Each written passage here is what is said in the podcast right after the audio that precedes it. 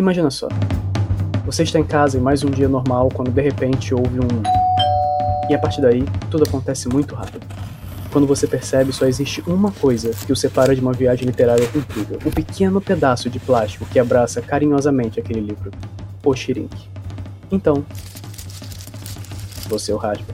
Bem-vindos ao Sem Shirink, o novo podcast da Intrínseca, um espaço para conversarmos sobre as novidades da editora e sobre as histórias que nos embalam. Olá, sejam muito bem-vindos ao primeiro episódio do Sem Shirink, nosso novo podcast. Eu sou Naoto, trabalho no marketing da Intrínseca. Também apresento algumas lives ao lado da Tayla, então talvez você já me conheça lá do Instagram. E eu vou ser o apresentador deste episódio. Ao meu lado eu tenho a Tayla. Oi, gente, eu sou a Tayla, eu também trabalho no marketing. E se você acompanha a Intrínseca nas redes sociais, você já pode ter me visto aí perambulando pelos stories ou nas lives que a gente fazia semanalmente, antes do mundo acabar. E também a Elisa. Oi, pessoal, eu sou Elisa. Eu trabalho na Intrínseca, no editorial, e eu fui uma das pessoas que editei esse livro. Muito bem, hoje nós vamos conversar sobre A Casa Holandesa, novo livro da Anne Patchett. O livro saiu em maio de 2020 no Intrínsecos, o nosso clube do livro, e vai estar disponível nas livrarias e lojas online a partir de agosto. se você está ouvindo esse episódio e ainda não conhece ou não faz parte do nosso clube, eu te convido a conhecer o Intrínsecos em www.intrínsecos.com.br. Tayla, você pode adiantar para o nosso ouvinte o que ele vai encontrar no site e o que é o Intrínsecos? Sim, Intrínsecos, para quem não sabe, é o clube do livro da editora Intrínseca. A gente envia todo mês uma caixa surpresa, sempre com um livro inédito no Brasil, numa edição especial, capa dura, com fitilho colorido, uma cor lisa. A gente tem também um marcador, um postal colecionável que apresenta em primeira mão a capa do livro, que vai chegar às livrarias só depois do clube, em outra edição. A gente tem também um brinde relacionado à história ou ao universo literário. Dessa vez foi uma capa de almofada, pensada para a gente entrar bem na casa holandesa. E temos também uma revista com artigos, ilustrações e entrevistas sobre o livro e sobre o universo dos livros. E o que a gente vai falar nesse episódio? Nesse podcast, a gente vai discutir sobre como o livro poderia ser diferente se fosse narrado por outro personagem. Essa história se parece com um conto de fadas? Você acha que a madrasta representa o papel da bruxa má? O que significa a obsessão dos irmãos pela casa holandesa? E como o conceito de lar se modificou ao longo do livro? E um último aviso. A gente recomenda que você tenha lido o livro todo antes de ouvir esse episódio, porque vai ter muito spoiler. A gente vai falar sobre o começo, meio, final do livro, todas as tramas que passam, tudo que chamou a nossa atenção então, se você não leu e não quer estragar essa experiência, recomendo que você dê uma pausa no episódio agora e depois você volta, que a gente vai estar te esperando, tá bem? Muito bem, vamos começar esse papo falando sobre a autora. Elisa, quem é Anne Patchett? A Anne Patchett é uma autora americana que cresceu e mora até hoje em Nashville, onde ela tem uma livraria independente desde 2010. É, mas ela escreve há muito mais tempo que isso, ela escreve desde 92, pelo menos foi quando foi publicado o primeiro romance dela, o primeiro de oito, e é, desses oito livros ela tem dois publicados pela Intrínseca, o Bel Canto, de 2013, e o Estado de Graça, de 2012, e agora a Casa, a casa Holandesa, né? A Patchett é super premiada, ela já ganhou um Orange Prize e um Pen Faulkner também. E esse ano ela foi indicada para um Pulitzer de ficção, que dos prêmios que ela já recebeu, essa indicação é a mais importante, é o prêmio mais importante, é o mais famoso e foi para a Casa Holandesa, o que diz muito sobre o livro. É um livro que fala com muitas pessoas, que conversa com muitas pessoas, então isso fica muito claro até pelo pelo tipo de premiação que ela ao qual, ao qual ela foi indicada, né? é essa autora. É uma autora que até então vinha publicando livros considerados um pouco fechados, um pouco herméticos, um pouco difíceis, mas que com a Casa Holandesa me parece que veio também para quebrar um pouco isso, porque é um livro muito acessível, um livro que também fez muito sucesso, que entrou na lista do New York Times de mais vendidos. É um livro que de fôlego e que levou muito tempo de trabalho. Um livro é realmente uma uma das obras mais importantes da carreira dela. E isso fica claro no próprio livro, assim, porque, como a gente vai falar aqui no podcast, é um, é um trabalho muito bem feito, é uma história muito bem contada, muito bem amarrada e bem redondinho, assim. É um livro que dá para ver que foi feito para ser perfeito. Mas vamos lá, do que fala a casa holandesa? A casa holandesa, ela começa já com dois irmãos ainda pequenos, acho que o Danny tem oito e a menina tem, a Maeve tem doze? Talvez ela é um pouco mais velha. Eu não sei a idade dela, não me lembro, mas é uns 12. É. 12, 13. Enfim, eles são ainda crianças novos e o pai deles chega a apresentar, chega com uma mulher em casa para apresentar ela, a Andrea a que vai se tornar a, a madrasta deles. E aí então que o Danny começa a contar como eles chegaram até ali. Primeiro ele vai falar do pai. O pai que comprou o casarão em que eles moram hoje, o casarão que é conhecido como a casa holandesa. Ele comprou aquela casa como uma surpresa para a esposa.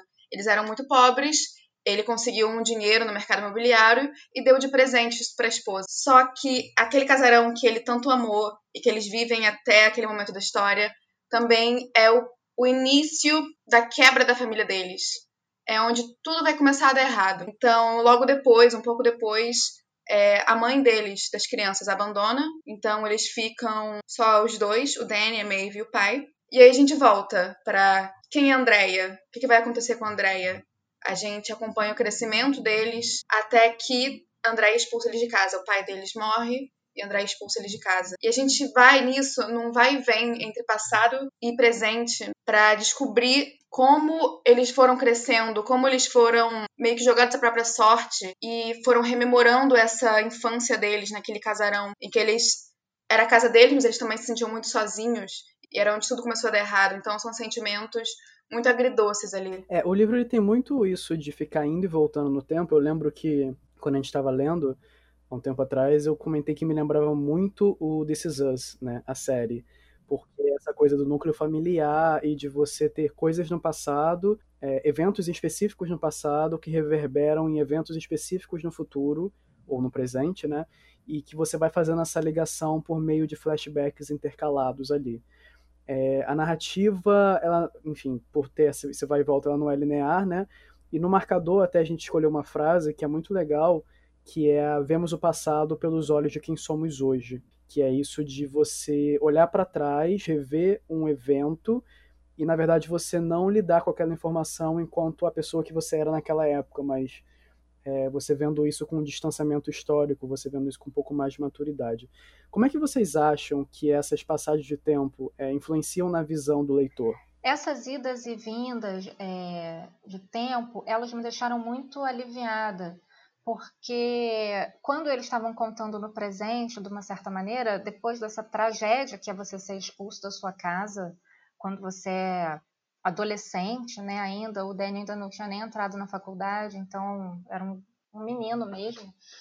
É, eu fiquei muito, eu ficava muito aliviada quando a narrativa vinha para o presente e eu sabia que eles estavam bem, bem na medida do possível da tragédia dessa história. Então eu ficava, ai que bom, eles não sei lá, eles não morreram de frio, eles não morreram de fome, eles estão conseguindo levar a vida. Então, como leitora, eu, eu realmente eu me senti aliviada e curiosa para saber o que estava acontecendo no, no, passado deles, que foi, que foi trazendo eles para esse presente, né? E isso foi me impulsionando a ler é, vorazmente, assim, eu acho sem parar. Que também, eu também senti um pouco disso. Uhum mas eu senti mais em relação aos outros personagens. Como eu já sabia que, enfim, eles estavam bem e eu já sabia o que tinha acontecido mais ou menos, eu não precisava me preocupar tanto em, em desvendar o mistério de por que, que eles foram expulsos ou por que, que ela fez isso ou ela fez aquilo para mim parou de importar tanto e eu comecei a entrar mais na história, entrar mais nas características dos personagens, ver por que, que eles se comportavam do jeito que eles se comportavam. Então, como eu já sabia quem eram os vilões, uhum. quem eram quem eram os mocinhos ou enfim, entre aspas, né? Não existe, não tem isso.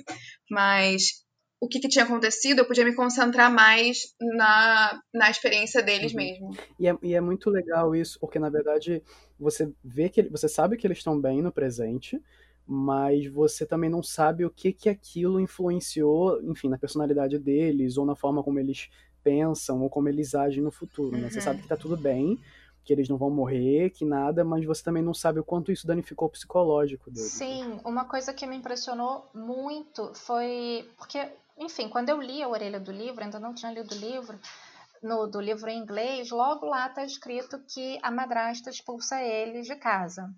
E você começa a ler o livro, aquela casa maravilhosa, é, descrita e tal, você realmente fica muito impressionado.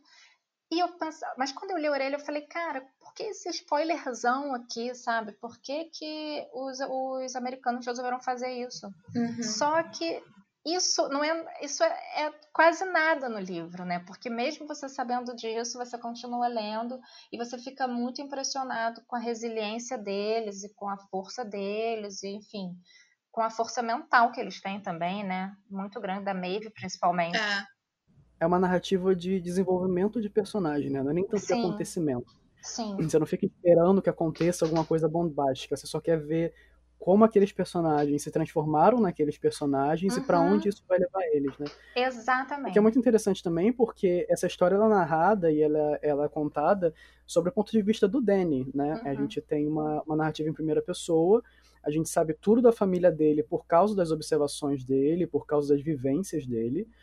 Mas chega num ponto da história, principalmente da metade para o final, que você fica sentindo falta da voz da Maeve, né? Você, você fica pensando como essa história podia ser diferente se a narradora fosse ela. É, mais ou para mim mais ou menos, porque o Danny, ele ama tanto a Maeve e ele tem uma admiração por ela assim, tão irrestrita que às vezes eu, eu acho que por ele você sabe direitinho o que, que ela estava pensando. Porque assim, no fim ela me surpreende um pouco. Talvez vocês possam entrar nesse spoiler aí. É, é aqui, gente, como já disse, aqui é uma área de spoiler. Então, por favor, se você não terminou de ler o livro, termine antes de vir pra cá. Mas é um spoiler razão, né?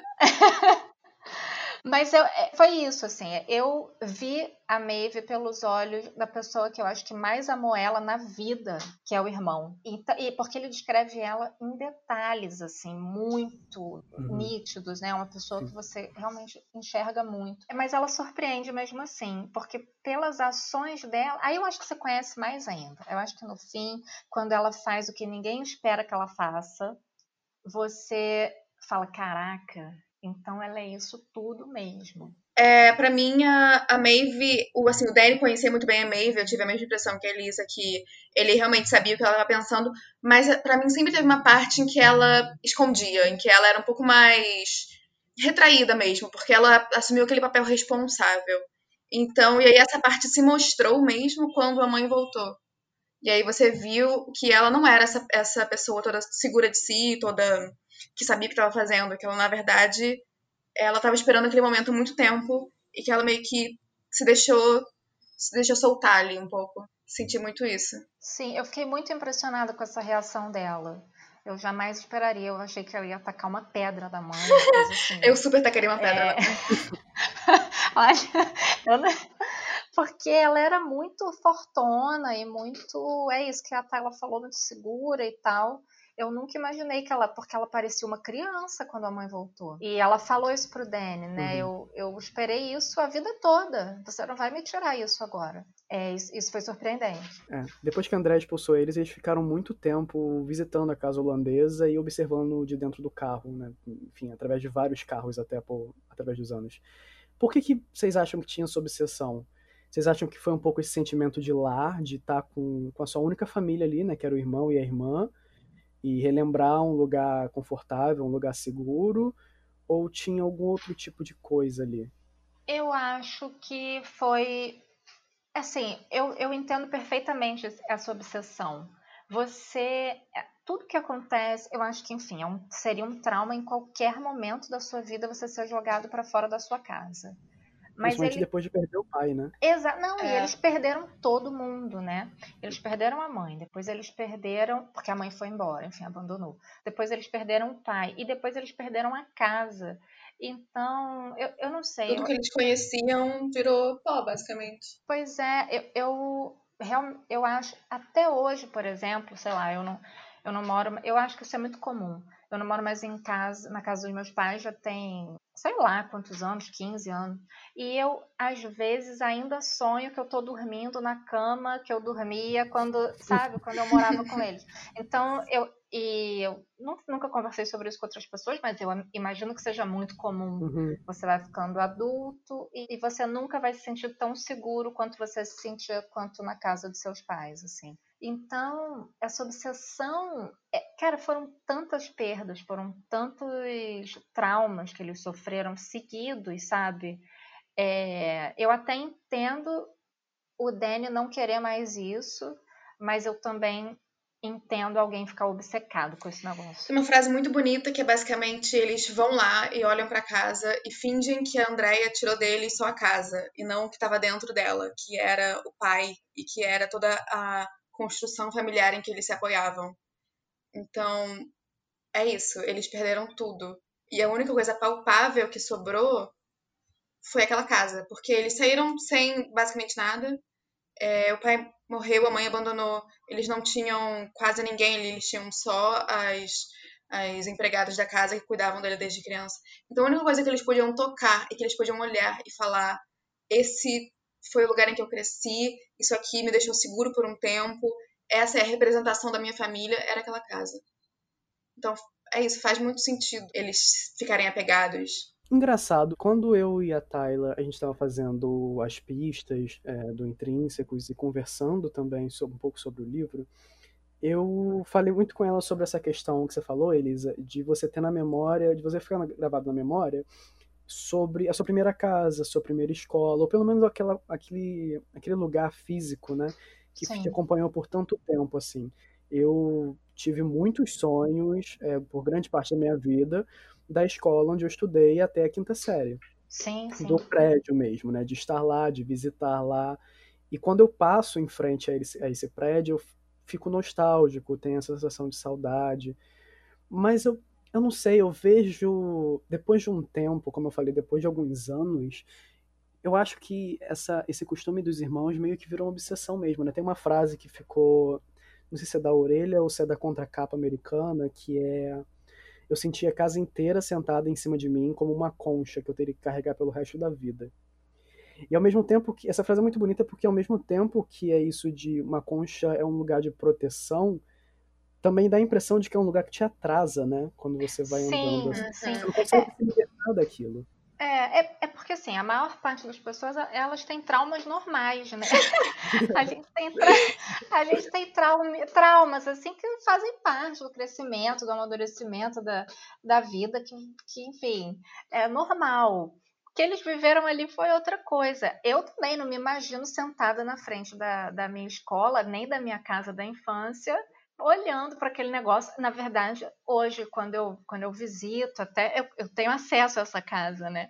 Quando eu visito, eu, eu tenho muita, muito amor e tal, mas eu falo, eu fico muito feliz na hora que eu vou embora também. que, eu, que eu vou para minha casa, né? É, realmente, o que eles têm é uma obsessão, é um negócio que não é nada saudável, não é nada legal. Uma coisa, Elisa, uma coisa pessoal, assim, é, o, o seu quarto onde você dormia, hum. ele ainda é um quarto tem alguém morando lá? Virou alguma outra coisa? Ele, ele ainda é um quarto. É muito doido, porque é o quarto que a, o meu pai dorme com a minha madrasta. Uhum. O quarto que eu, que eu é, ocupei virou esse, esse cômodo. E como você se sente? Porque meus pais se divorciaram tem mais de 10 anos. Meu pai mora com a minha madrasta também, é onde eu cresci, na casa que eu passei, sei lá, 15, 18 anos da minha vida eu não consigo mais entrar lá. Uhum. Eu entro e eu vejo tudo diferente, os móveis diferentes, as coisas em lugares diferentes. É, eu, eu... E fica aquela sensação de é a minha casa, mas não é minha casa. E eu não consigo me é. sentir confortável. Não, não, não tem. O conforto ele vai embora a partir do momento que as coisas mudam. Então, outro que eu sinto, claro que eu me sinto desconfortável, mas e eu olho assim para casa e eu falo, nossa, era era muito mais bonita quando minha mãe morava aqui. Eu... minha mãe tinha muito Ai, bom gosto. Exatamente. Ai, o nosso bom gosto realmente. Eu cresci numa casa cheia de livros e com mau bom gosto, e agora não tem nenhum livro lá. Então, é isso que eu penso. Mas é, dá um desconforto. É horrível, horrível alguém ocupar um lugar que já foi é. seu, né? Ainda mais a casa, que é isso, que é uma construção coletiva, né? O pai, a mãe, os filhos, eles vão mexendo ali. Então, quando, quando você sai da casa, você conhece cada, cada pedacinho da parede está manchado de alguma coisa, cada cortezinho, né? Claro. E, e enfim, a influência dos pais é, na criação dos filhos, né? em questão de cômodo, que tem todo aquele lance de da Maeve é, dormir no cômodo que tem uma uma janela maior, né, que dá para o quintal. Essa parte me deixou horrorizada. Eu acho que foi uma das partes que eu mais sofri no livro. É, é, tem essa foi, foi bem de designar, né, de você, dos pais fazerem você meio que aceita, uhum. porque são seus pais, né? Mas quando isso começa a mudar, como foi com a Andrea, é um negócio que, como vocês falaram, dá raiva, né? Porque quem é você, quem você acha que é para me tirar daqui? Sim.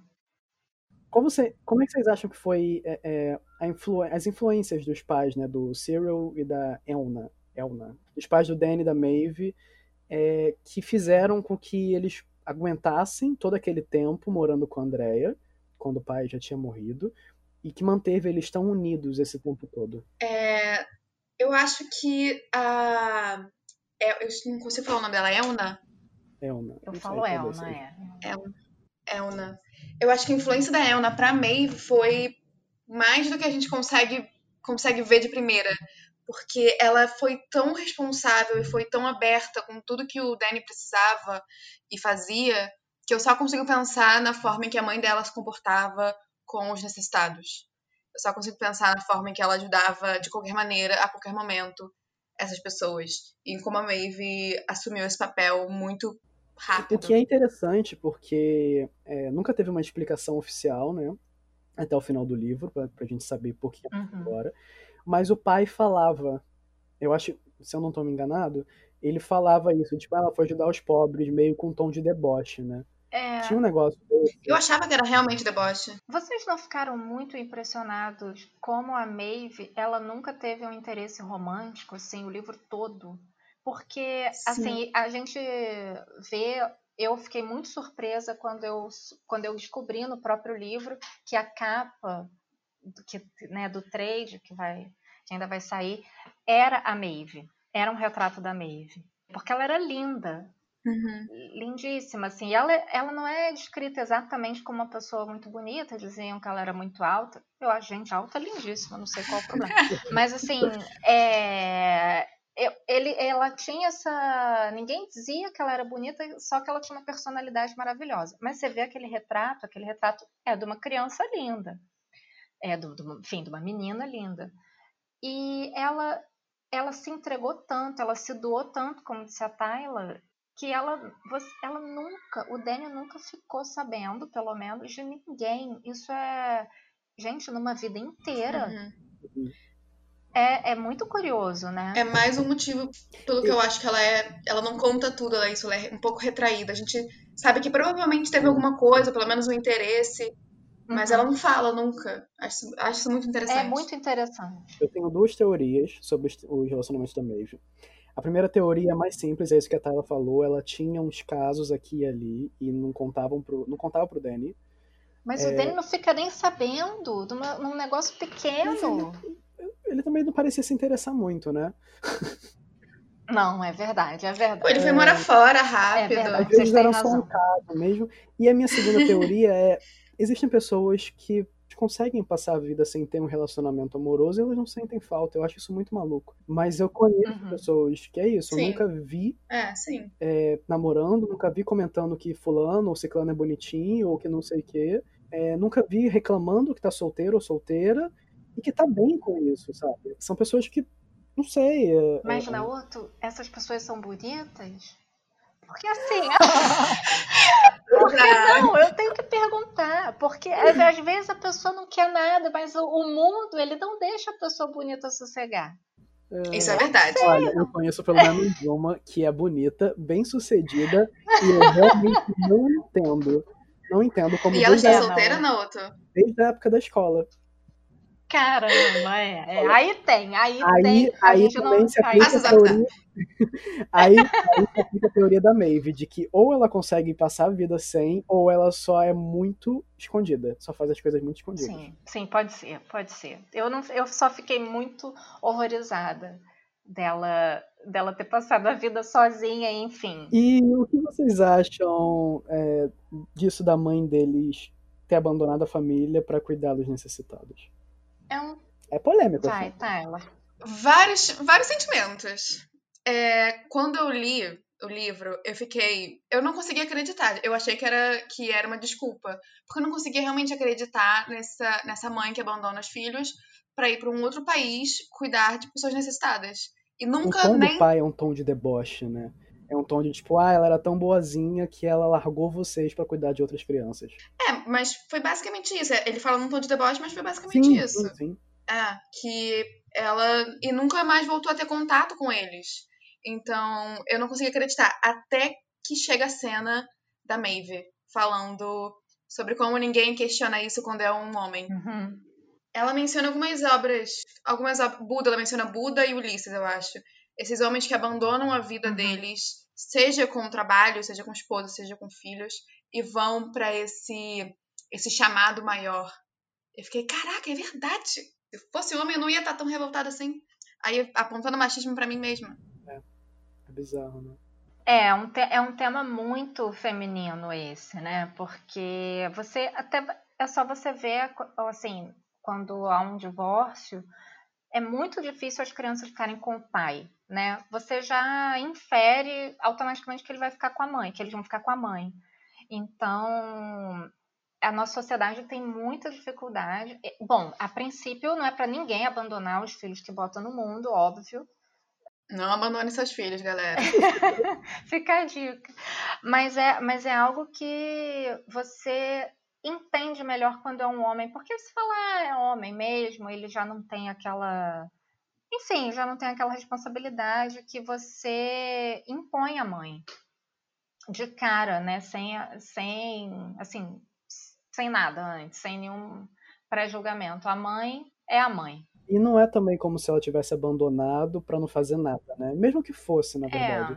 Eu acho que a grande discussão do livro é, ela foi fazer isso porque ela sentia que, que tinha esse chamado, todo mundo questiona, todo mundo acha um absurdo, mas quando você coloca o argumento de homens fazem isso o tempo inteiro e ninguém questiona, você quebra toda a discussão. Você não É tem um, mais foi um discussão. tema, foi um, um tema bem feminista que ela pegou, feminino também, que a autora pegou. É, muitas, eu vi muitas resenhas e até a, a, a capa, né, a identidade visual da revista do Intrínsecos, comparam a casa holandesa com uma- um conto de fadas, né? A gente tem crianças abandonadas, a gente tem uma casa antiga, exótica, uma madrasta malvada. Vocês acham que a comparação é válida? É um conto de fadas da vida real ou é só uma história comum?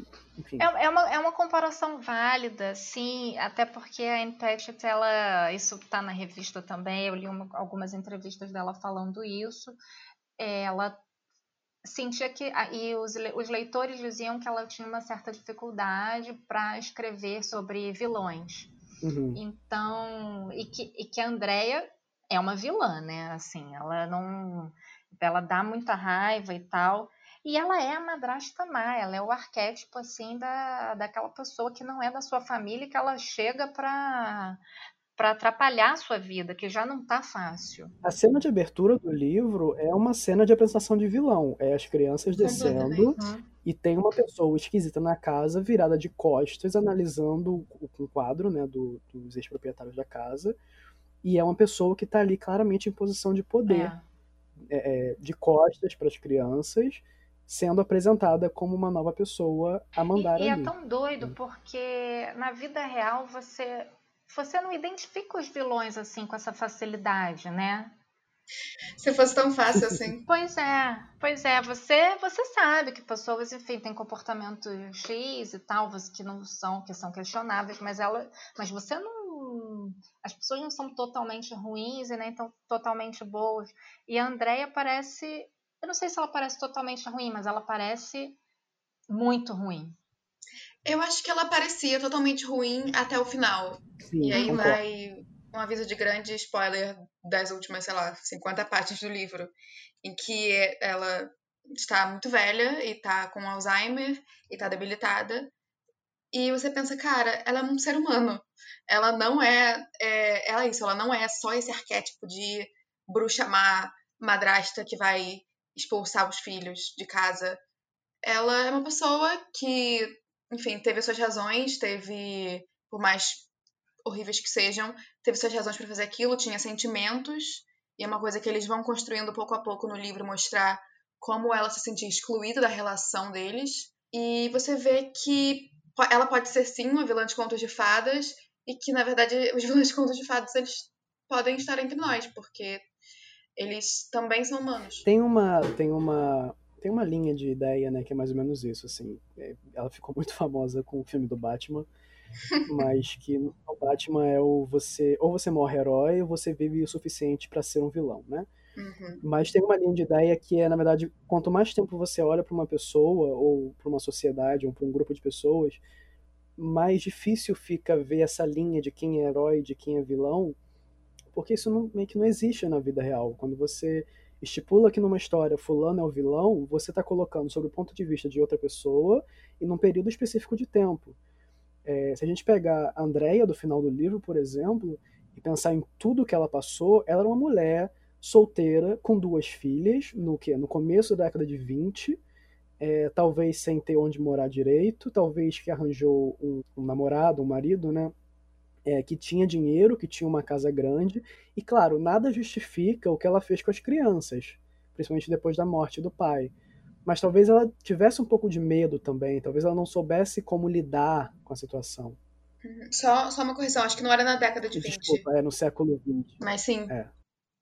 Eu concordo com tudo. É, então isso também vira, isso também se aplica à mãe das crianças, né, que fica essa figura esquisita e quando ela volta você toma esse choque em saber que é verdade e logo depois você meio que entende tudo porque foi uma decisão dela quando ela era mais jovem em que ela achou que estava certo e ela continuou achando até o final que estava certo.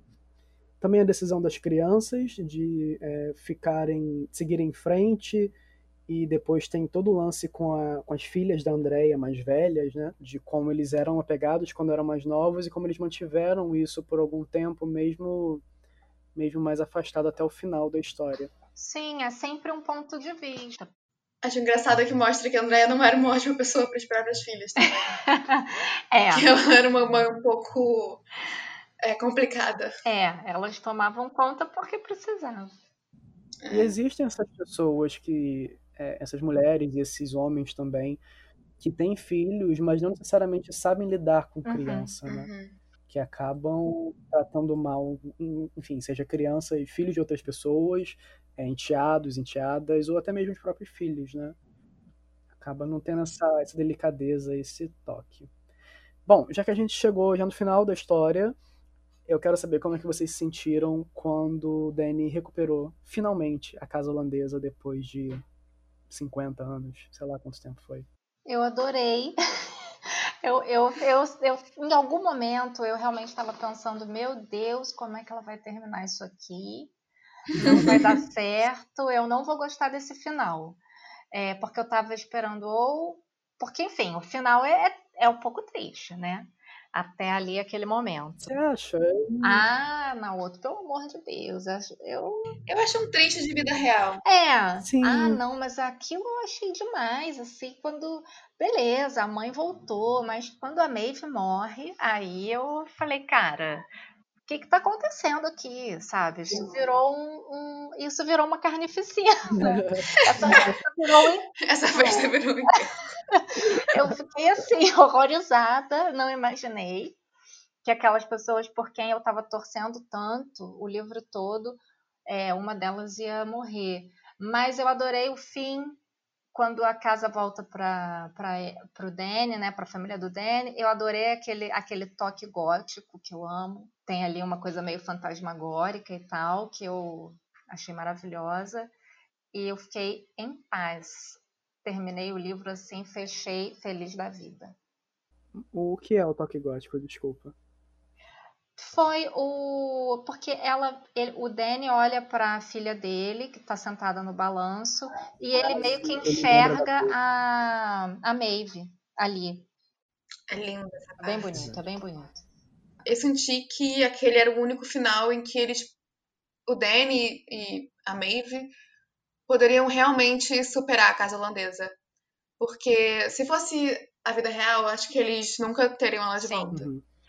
Mas pro livro, pra gente como leitor sentir que aquela história se concluiu e que aquelas primeiras partes em que o Danny tinha oito anos finalmente podem se fechar com tranquilidade, ele tinha que recuperar a casa. De alguma forma que seja. Eu acho que foi uma forma muito boa isso. Ele não precisa morar na casa. Ele não precisa botar as roupas dele ali, ele não precisa ficar ali. Mas voltou de certa forma para ele, para a família dele. Acho que uma forma eu me senti bem com ah. Não, foi, foi maravilhoso, gente. Não, e o fato da sobrinha da Maeve ter a mesma perseverança, a persistência, a inteligência dela. Eu achei isso tão bonito. É, eu tô, não, eu falei que eu tô ficando emocionado porque eu tô, eu tô ligando alguns pontos que eu nunca tinha ligado antes que são. A gente fica nessa. acompanhando essa, essa trajetória em busca de recuperar a casa, de recuperar a família que foi perdida, entre aspas, né? E, na verdade, quando a gente olha um pouco mais afastado, e quando a gente olha o panorama inteiro, a gente percebe que o Danny conseguiu fazer tudo o que a família dele não fez. É, a família que eu digo os pais, né? Então ele teve um casamento legal, ele criou bem os filhos, ele viu os filhos ficarem grandes, coisa que o pai não viu, coisa que a mãe perdeu, que foi o crescimento das crianças. Ele viu, ele criou a filha dele, né, com a Maeve, com a irmã, então ele conseguiu que elas tivessem esse contato por muito tempo, tanto é que é isso, no final ele consegue ver a Maeve na, na, na filha, e quando a, a filha dele recupera essa casa, para ele já não importa mais. Ele tá feliz, claro, porque ele recuperou, mas a casa era só mais um detalhe. Era a última coisa que faltava para, como a Tayla falou, pro Danny de 8 anos ficar em paz. Era a última coisa, era a última coisa.